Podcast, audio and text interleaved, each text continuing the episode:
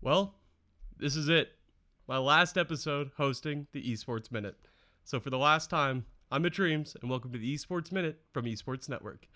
There wasn't any huge news to report today, so I'm taking this time to say thank you. I want to thank all of our listeners for being part of the show over the last two years and allowing me to do this full time. I want to thank Esports Network and the company's CEO, Mark Timmig, for entrusting me with not one, but three different podcasts.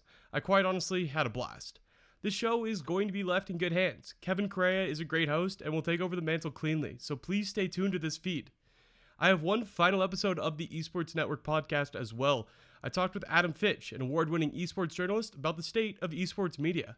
It's a pretty no holds barred discussion. We talk about the inherent conflict of interest in many esports publications, how the scene has evolved post ESPN esports shutdown, and best practices for covering this crazy industry. I think it's one of the best shows I've ever done on that feed, and it's a great one to leave on top as I move on to my next chapter. Which takes us to that. I'm going to be working at Nerd Street Gamers.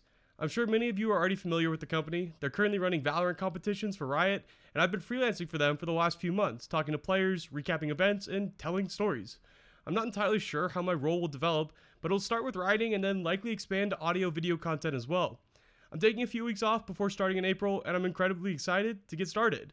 I love if you all continue to follow my work at NSG, but please also stay tuned to this feed and all the great content coming out of Esports Network. They are doing and will continue to do some awesome things in this space. That's all for this episode of the Esports Minute. After 440 episodes, I won't be back on Monday with the top esports story of the day in just a few minutes. But luckily, Kevin will. Thank you, everyone. I appreciate you.